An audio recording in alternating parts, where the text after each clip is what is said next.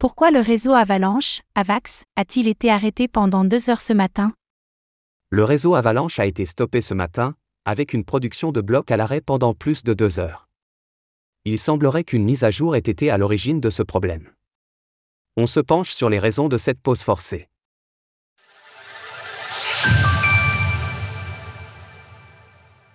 Le réseau Avalanche à l'arrêt pendant deux heures plusieurs utilisateurs ont noté l'arrêt manifeste du réseau tôt ce matin. La cette chaîne d'Avalanche n'a pas pu produire de blocs pendant plus de deux heures, suscitant les interrogations de la communauté. Kevin Sekniki, le cofondateur d'Avalanche, a précisé que le réseau n'avait pas été stable depuis plus d'une heure et que la mise à jour vers la nouvelle version était en cause. C'était un bug avec la version 1,9,12.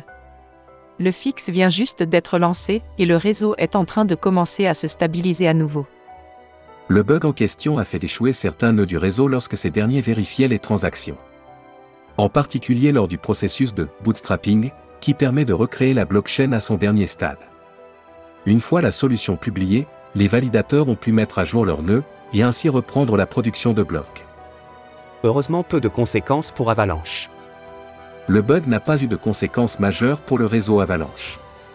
Certaines plateformes d'échange ont cependant stoppé temporairement les dépôts et retraits d'AVAX par mesure de précaution. C'est le cas notamment de Hotbit et Bitom, ainsi que TorSwap. Ils ont ensuite rapidement été débloqués.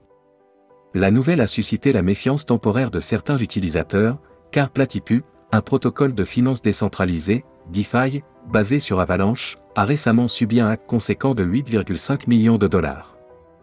Mais il s'agissait bien ici d'un simple bug, qui a été rapidement corrigé. Source Kevin Sekniki via Twitter. Retrouvez toutes les actualités crypto sur le site cryptost.fr.